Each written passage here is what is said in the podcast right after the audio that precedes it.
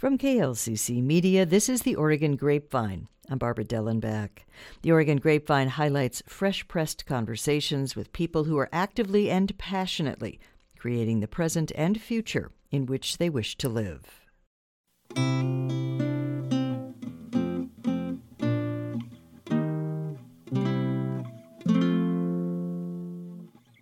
Peter Helzer is a sculptor of bronze pieces, including the sighting stone at the top of Mount Pisgah, doors in the Jackson County Library, accessible play areas in several cities, and Ken Kesey in Eugene's Kesey Square.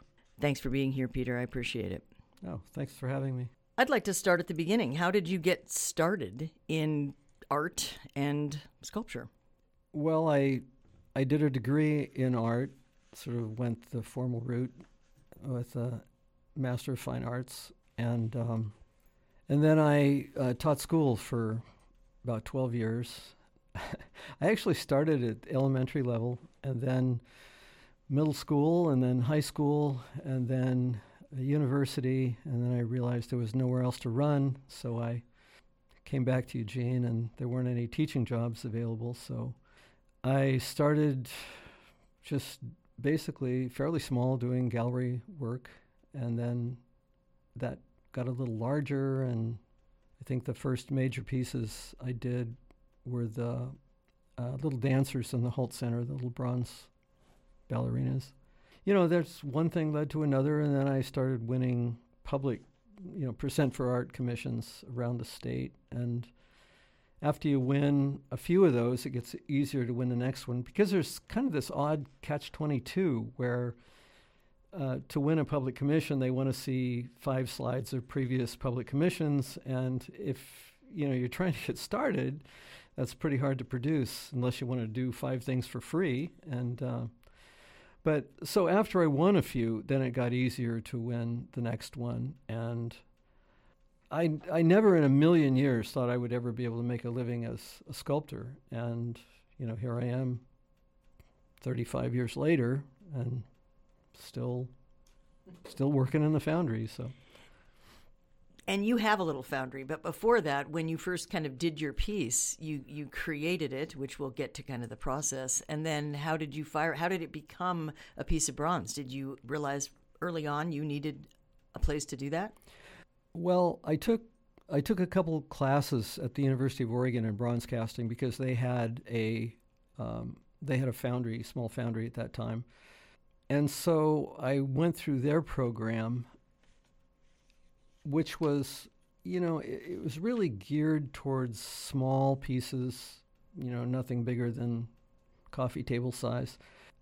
When I when I did the Holt Center dancers, I had, you know, I could I could do the clay. That was not a problem. I could get them, you know, life size, and um, I could transfer the clay into wax, because bronze casting requires that it be in wax at some point, because it's called lost, lost wax casting. And so I had one of the dancers in wax, and I took it up to a commercial foundry in Portland, and they gave me a price estimate was that was more money than I was making in a year of teaching school. So I was kind of moaning and groaning to a friend of mine in Portland who was a potter, a guy named Keith Levinson. And he made his living as a potter, and he had built several kilns, and he was saying, you know, how how hot does bronze have to get anyway? And I said, well, you know, it melts temperature at, you know, twenty-one. You pour it about twenty-one hundred degrees. It's, it melts a little lower than that. But we'd need to have a, a furnace that would get up to twenty-one hundred degrees. And he looked at me and he said, that's nothing. You know, twenty uh, pottery goes way higher than that. You know, we could, let's just build a foundry. And so uh, the two of us just sort of put our heads together and built a foundry. And he knew a lot about heat, and it was kind of embodied in him. He he could look at a kiln and tell you what temperature it is just by the color of the of the kiln. And, you know, I learned a tremendous amount from him. And, and we worked together for about ten or twelve years. We started by building a little foundry up in Portland and worked out of that. And uh, that's where the Holt Center dancers were cast. And then eventually um, I moved it down to Eugene and then eventually to Pleasant Hill, and then from Pleasant Hill out to Dexter. So it's kind of followed me around. How big, how tall a piece can you create in this foundry? When I was twenty-five, trying to impress people, I used to do really heavy pours. You know, we could pour up to two hundred pounds a, a pour in one mold. But as I got older and smarter, Uh, and realized, you know what, I can weld things together. I don't have to t- cast these enormous pores, and you know, because they're more they're da- more dangerous, and and you don't quite get as good a detail when you get all that pressure in the molds. And so, you know, then I started casting more, you know, sixty pound sections, and then welding those together. So you can you can go as big as you want. I mean, I can go, you know, twenty feet tall if I want by just casting a whole bunch of sixty pound sections and then welding those together, and and then um, you know, grinding and filing the welds off. And so that's kind of how I do it now. I think the Lewis Southworth piece that I just finished for the coast was cast in um, I think it was eighteen different sections and then welded together. Let's go to that piece, the Southworth piece, since you've mentioned it. What Tell us who who he was, is, how this project came about. Well, I was contacted by some people in Walport. Um, Jesse Dolan uh, was one of the one of the figures. He's uh, head of the coastal uh, tourism for the Central Oregon coast, and he asked me if I'd be interested in doing this piece because they were building a park down there called Lewis Southworth Park. And I didn't know anything about Lewis Southworth. I'd never heard of him. It turns out uh, it was the most intriguing story.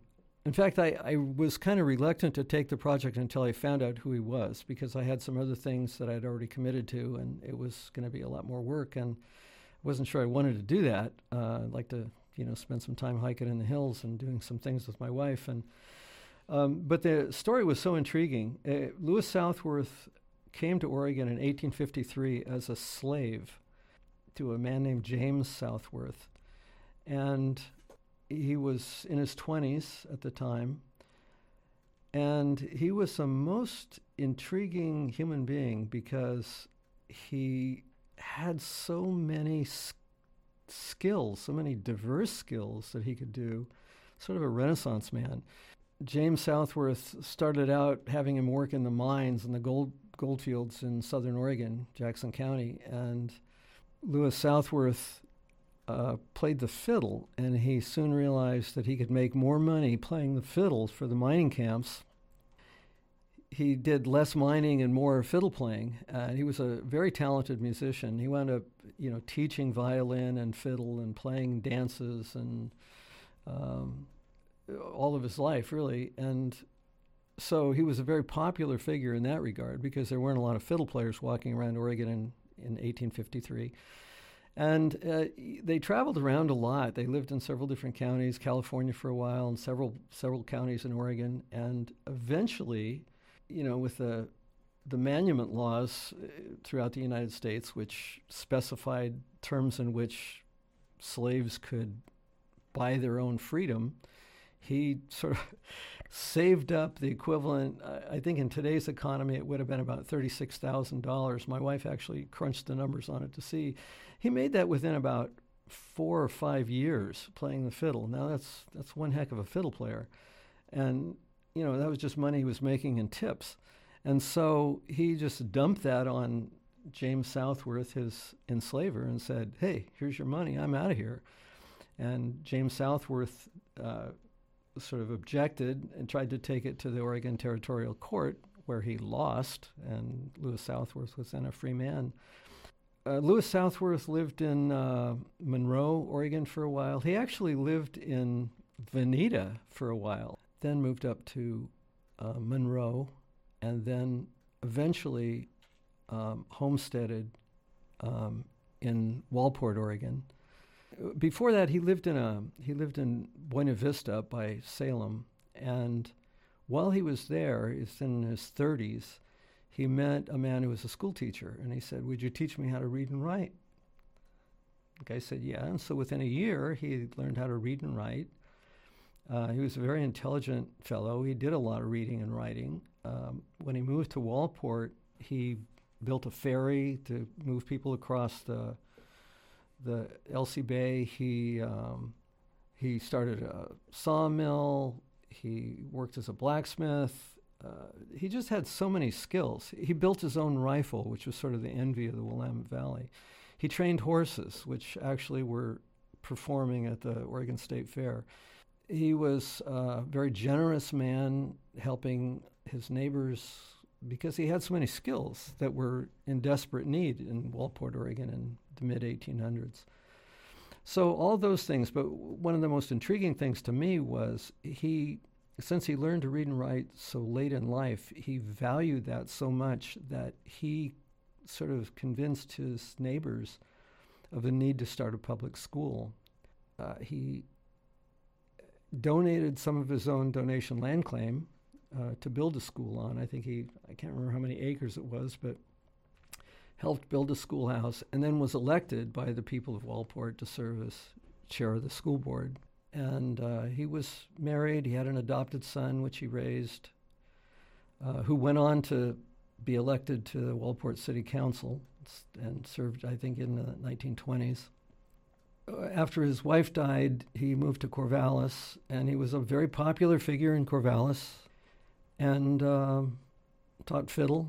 Uh, as he got older and in poor health, he ran into some financial difficulties. And one of the interesting things to me is that the people of Corvallis uh, raised funds to pay off his house so he could live out his final years in comfort. And he lived into his eighties. He was a, a pretty big celebrity by the time he died. Intriguing, intriguing fellow. So with all of that, I, I, how could I turn it down? In terms of other projects, uh, in terms of public art, which we talked about, when someone says we're building a building and there's a there's money out there for public art, do are there generally kind of ideas they give you, or do you sit there and go, okay, no, I think what we need to do is this particular figure or this idea, or how how do you create your projects? If it's a public art commission, if it's coming through the Percent for Art, um, there'll be a selection committee that puts together a prospectus which will tell you what the budget is, where the sculpture would be located, a little bit about um, the surrounding environment, and then they would ask for proposals. So you write up a proposal, you Um, submit that along with some slides or, or um, now it's JPEGs of your of your work, and they screen your letter of interest. Um, they look at your resume. They look at your your your images, and then they generally select three or four finalists to come and do a presentation. Usually, it involves presenting some kind of a little maquette or model of your work and giving a five-minute to ten-minute presentation of your ideas and how you think this would best um, suit the park. And then they, you know, then you go home, the committee votes, and they make some phone calls and tell you whether you've, whether you've won or not. As you're doing your pieces, do you, is there a moment when you think, that's it? I imagine there's a process for you. Is there kind of an aha moment, or does it just kind of a gradual when you realize that's what I want it to look like? It depends. Some of them are wide open. You know, we have this space and we have this money, and um, do whatever you want. There are not too many of those. Usually they give you some parameters of what they want. They'll give you some theme. We would like this sculpture to be reflective of the history of uh, this this particular Uh, city or space or or building, um, something like that. And then you work within some of those. I'll give you an example. Um, I did a, a sculpture for Tualatin, Oregon, and I got a prospectus from them. And the prospectus said that there was a dog food plant in downtown Tualatin, which was eventually bought out by Hearts Mountain, and then it, you know, it employed a significant amount of people in Tualatin, and then Hearts Mountain moved, I believe, to Texas, and they sold the land that the dog food plant was on to the city of Tualatin for, you know, a dollar or something ridiculous. And, and you know, kind of as a thank you, but we're out of here. Uh, you can have the land. Um, all you have to do is tear down all these buildings. It's all yours. Um, well, Tualatin took that and turned it into this beautiful commons area with a three-acre lake, and it was really beautiful. But in the prospectus, it said that they wanted something that would be related to pets because of the of the it used to be Alpo, actually, um, Alpo dog food.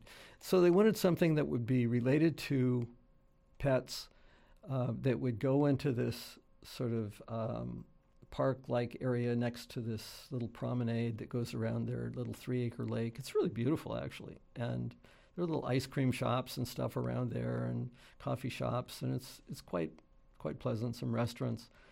And what I remember about Tualatin when I was in high school is that there were about three hundred people living there, and there were a lot of fields around that a lot of us used to hunt pheasants in and things like that. And the dog food plant, if you went downtown Tualatin, really smelled bad. I mean, it would terrorize a skunk. And I thought, okay, what am I going to do for a project here? And and I, you know, the first thought I had was, you know, some guy standing there looking at the bottom of his shoe. And then I thought, well, that's not going to work. Um, so I thought, okay, everybody's going to do a dog jumping to catch a Frisbee. And so I'm not going to do a dog jumping to catch a Frisbee. And I thought of my daughter, Allison, who used to, you know, we had a golden retriever for a while, and, and she would walk across our backyard holding a sandwich or something up high as she could so the dog couldn't get the sandwich, and, you know, and toddle it across the yard. She's, you know, five or six years old. And so I did a, a statue uh, or a little sculpture of a, of a six-year-old girl holding an ice cream over her head and a golden retriever sort of begging um, beside her. So that's what I submitted. And sure enough, every, every all the other proposals were a dog jumping to catch a Frisbee, and mine was the only one that had something a little different, and the committee liked it, made them laugh, and so they commissioned me to do that that sculpture. And so that's kind of how it works. Um, you know, there's some parameters for the public art. You have some creative leeway, but you also have a theme to work with. And that was the case in most of the things that I've worked with. There was a sort of a, a theme that I could interpret any way I wanted, but as long as it communicated to the to the committee and to the community, then, uh, then it was in good shape. There's a lot of projects we could touch on. The one I would like to touch on before asking you a completely unrelated question is some parks that you've been working on that are accessible parks, accessible art for kids with different disability, people with different kinds of disabilities. Could you touch on how that works? Well, that all started when I got a phone call from a man in Portland named Cody Goldberg, who's he's quite well known in that area now because he's, you know, he's been on Good Morning America talking about his parks, and and, and um, he's done a TED Talk. He had a daughter with special needs. Um, they, when she was born, the doctors told him that she would never be able to walk, she would never be able to talk, she would probably not live very long. Uh, she has done remarkably well over the years. I, I believe she's a teenager now, and she is walking and doing doing quite well. But when she was a, a very young girl, he lived across the street from a park, and since his daughter used a walker and there was a lot of sawdust in the park between the sidewalk and the play structures, um, he was he realized that even though the park satisfied all the American disability laws and regulations, his daughter could not have a play experience in that park. She couldn't get across the sawdust. She couldn't climb up the slide with her walker. Uh, so he set out to change that. He started with, you know, just neighborhood bake sales, and um, then started knocking on doors of, you know, Adidas and Nike and people like that.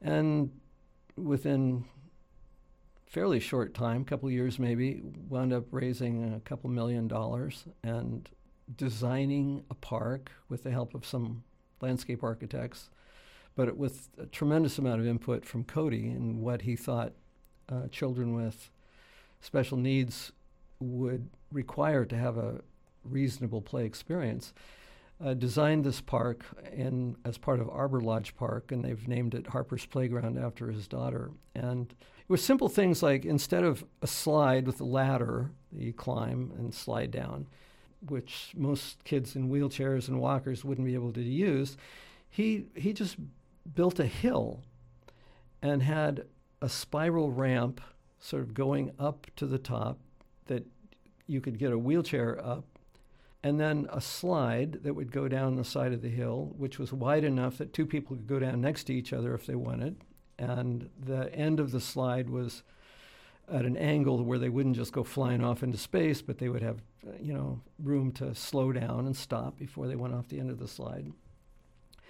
Initially, people talked about these as parks for children with special needs, but then we realized that most of the kids playing there and having a ball were were kids without special needs. So we just talked about them as accessible parks. They're accessible to everybody. So that started, I don't know, ten years ago or so, and I think I did. Uh, and, and what Cody Cody had seen some of my other work, some stuff I did for the swim park at Amazon, and and um, some things I had done earlier for Arbor Lodge Park, children's play areas. And so um, he contacted me about working with him and a group of landscape architects on Harper's Playground, and so I got together and met with them, and and I did. I think more like an architect anyway. I think I more like a landscape architect. Uh, it's not like I just think something up out of my head. I, I tend to listen to clients. I try to find out what the parameters are, and then I work within those parameters and within their budget to, you know, do the best best I can. Harper's Playground was so successful in terms of the amount of people that were were going to the park. I mean, they were driving twenty miles to have their children have an experience playing in that park, and it was always packed. And um, so we got, or Cody got requests for other parks, and so there was one in Bainbridge Island, and then there was another one in Portland, and then there was one in Salem, and that's sort of taken off. And the latest project we're working on now is one in um, Vancouver, Washington, a park called Marshall Park, which I think is going to be a huge hit because it's really big and it's a beautiful location, and um, there's a lot of enthusiasm behind it. And it's, you know, eleven acres or so. It's a it's a big park, and it'll have a really special playground. The other part of you that we haven't touched on, that I believe you also are a poet and a musician, if I'm not mistaken. How does, how does that fit in? Oh, where did that come from? Um, no, I uh, I deny it. Um, There's a picture on your website of you with a banjo, Peter. So oh, there is. Okay, um, does banjo count? You know, I suffer so many jokes about banjos. Uh, You know, banjos and bagpipes, and my no. husband's a banjo teacher and player, so I have oh, to, I have right? to, you know, throw out there that they're not all bad. Yeah, um, yeah. I play, I play banjo. I started playing when I was, I don't know, in my late twenties, I suppose. And um, yeah, I still have, I don't know, can't have too many banjos. I think I have five or six of them. um, and then. When my daughter came along, uh, my daughter Allison, she was a much, much better musician than me. I mean, she actually plays gigs. And uh, she started playing tenor banjo, four-string banjo, um, Irish tenor banjo, and then um, sort of went from that to tenor guitar and Irish music to classical music to, you know, all kinds of stuff. So, but she's, when when she's around, I... Uh, I sort of kick the banjo behind the couch and pretend that I've never seen it before, uh, because she's so much better than I am. But, um, you know, I have a few friends that I play with, and, you know, my wife and I tinker around on, on that. And music is a is a fun sort of recreational thing. I don't take it seriously. I don't perform or anything like that. It's just more back porch stuff. And the writing is kind of the same way. I actually do more prose writing and essays than I do poetry. Um, I appreciate poetry. And I have a lot of friends who are very good poets, but to call myself a poet would be a real stretch. The secret side of the sculptor. Yeah. Thank you so much for coming in and talking today about your work and your life. I appreciate you being on the Oregon Grapevine and, and appreciate the work you're doing. Oh, it was really fun. Thank you very much. You've been listening to K L C C Media's The Oregon Grapevine, fresh pressed conversations with people who are actively and passionately creating the present and future in which they wish to live.